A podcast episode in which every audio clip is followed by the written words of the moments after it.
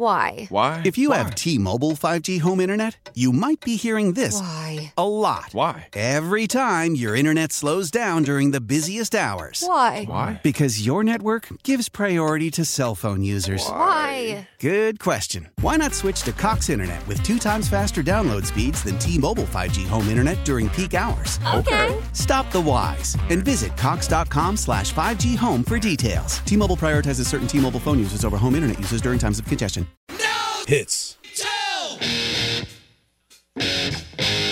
right, welcome back. Tobin Leroy and Beast here with you. Wait, his editing is just like I love it. Robbie. It's It was fantastic.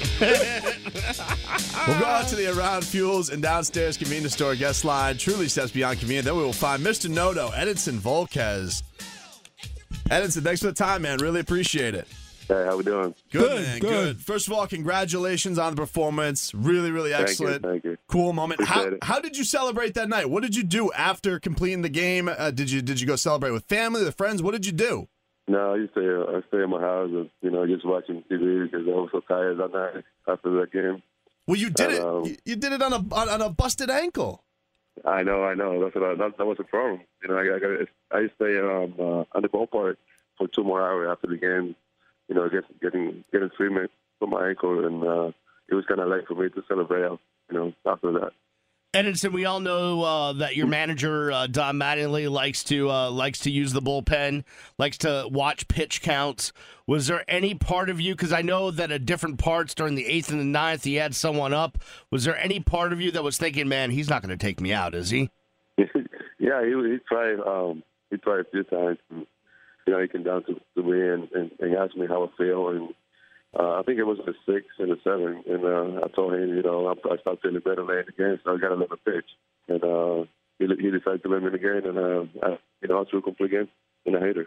Did you? Uh, was there any part after the initial ankle injury happened? Like at any point in the game, you think, "Man, I, I can't get through this game." Um, and, and then were you realizing what was happening, and you're like, "I guess I got to tough it out." Yeah, we did. We, um, after the first batter, I faced, and uh, so you guys saw what happened, and uh, I came down after that inning and put tape on my tape my ankle, and um, you know I, I never thought I'm gonna go that long, I'm gonna stay that long in the game, and um, after that I started feeling better, like at the fourth or the fifth, you know I just decided to stay again. now all this is going on. I mean, were you just in coast mode? Like you just look, I'm pitching well. I'm just picking my spots, throwing my pitches. Everything's working, and you're just going with it. Because at that point, we're all talking about the ankle and and Mattingly coming out. We haven't not mentioned one bit about the actual pitching that was going on. Were you just in the groove to that point where it didn't matter? You were, you were like everything was working. Yeah, everything on all my three pitches was good. My fastball command was really good, and my changeup it was more fed. You know, after after you can you can after you throw a lot of fastball, your fastball uh, good command. If your, your secondary pitch is always good, always better. Uh, that was the key for me to you know keep the ball down and put strikes on and and repeat my delivery. Edinson, our, our producer Robbie, who we love a lot, uh, he's got a lot of weird habits, and he, him, like everybody else, is into this don't jinx a no hitter thing. So he was watching the game on on his phone on the app, but wouldn't tell anyone that you had a no no it for going. Right, we're at a we're at a barbecue. We're at a party, and, and he's sitting there in the corner watching the game, knowing that you have a no hitter, but he didn't tell anyone because he didn't want to say the words no hitter because he thought that it would jinx it, and then we end up missing it. Now, uh, do you have the same kind of superstitions, or were you? Uh, I mean, no, I don't, I, don't, I didn't even think about it. I, I was, uh, I, I, I really started, I started thinking about after the seven, when I passed the seven innings. Um, it was kind of early, you know, from the fourth to the fifth to, to the sixth, I started thinking about no hitter because it's really hard to do that. And uh, as soon as I passed the seven, I was like, yeah, you got to go for it. And uh, a lot of guys in the dugout, they don't want to talk to me. And, uh, the only guy talking to me the whole game was uh, Nicolino. So, uh, can we get you on record by saying that our producer's a moron? Because if he had said, "Hey, come watch this game," Edinson's uh, throwing a no hitter, it would not have affected you uh, 30 miles away at Leroy's pool. it's so silly. It's so tell everybody. Right. Um, Wait, and you have to like he's watching the game and we're all staring at him trying to figure out what's going on. And then all of a sudden he goes, Yes, it's kinda- it's no hitter. It's Like just weird, out of the because- blue. because nobody want to touch you. Nobody want want to get close to you. Nobody want to say anything to you. Like you know, superstitious. shit.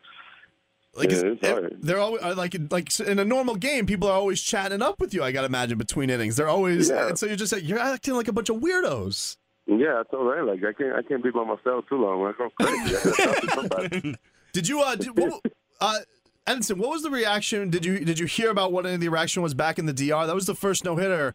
Uh, by a Dominican pitcher in like in like six years, man. That was that's so that, know, that had to be something really uh, cool for you. It was it was all over the news and the newspaper everywhere everywhere. Now everybody's trying to call me, text me. I got, a lot of different phone calls and text messages from a lot of people from the DR. So uh, I lot, I make a lot of people happy back What- then. Any anybody really famous? Like any anybody you were like, wow, I can't believe this person reached out to me. Um, I talked to uh, with Pedro Martinez last night. He was really happy to see- Yeah. to see that. He was talking. He was talking about me and I maybe never last night. Can you can You you ex- can you explain how big Pedro Martinez, I guess, is at the, in the Dominican? Is he like Michael Jordan? He's the king. He's the king down there. A lot of you know, he got he won the Cy Young. He's a Hall of Famer guy, and uh, he got he got a lot of fans back then. So back in DR, he's the man over there. Edinson, obviously, we you know you were emotional after the game, uh, uh, bittersweet kind of moment. Really happy about what you did, but also dedicating it to Jose and others.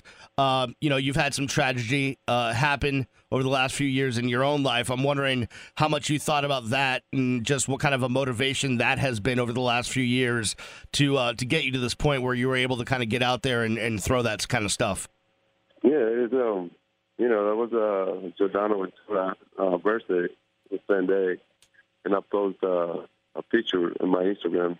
It's me and him, and uh, that was early in the, in the morning, and uh, I went my way to the ballpark, and uh, it's really it's really cool to you know to to give out one one of those days, you know, throwing on here in a very special moment, day and moment for Jose Fernandez. He pitched like four or five years in the Marlin Park and uh, was really close to me, and I got to see him. We won the World Series. We played two years together, and it was really good to to, to do that for them. You know, really excited to do that, do it for uh, Marlin fans. Really. What what was it like, Edinson, coming into the clubhouse this year, knowing that that happened to this team? They obviously loved Jose so much. Was it was it almost strange? Like you were the the seasoned veteran. You you obviously can't replace Jose, but you're there in his place to kind of lead the pitching staff. Was it a weird situation for you at all? It, yeah, it was kind of weird a little bit because um, you know everybody thought uh, everybody makes Jose, and everybody's talking about oh he, you know we want we, we need Jose back, we need this guy back. Excuse me. And uh, you know I, I wasn't I wasn't trying to be like him. I was I just I just trying to be me, you know, do my job, and uh, he was one of the best pitchers in baseball in that moment, and uh, it's really hard to be like him. He, he was just he was so. I don't I don't think I'm I'm that good. So it was really hard for me to, you know, to be compared with Jose in the clubhouse. But um, then the two after, after that, you know, they, I'm him. I just thought be me and do my job. Edinson, the uh, the team had a pretty good homestand. I think eight and two at home. Now, you, obviously, the, the loss yesterday uh, against a, a pretty good Chicago team. But do you feel like the attitude is there, the uh, the mentality is there to kind of get back on track with this team?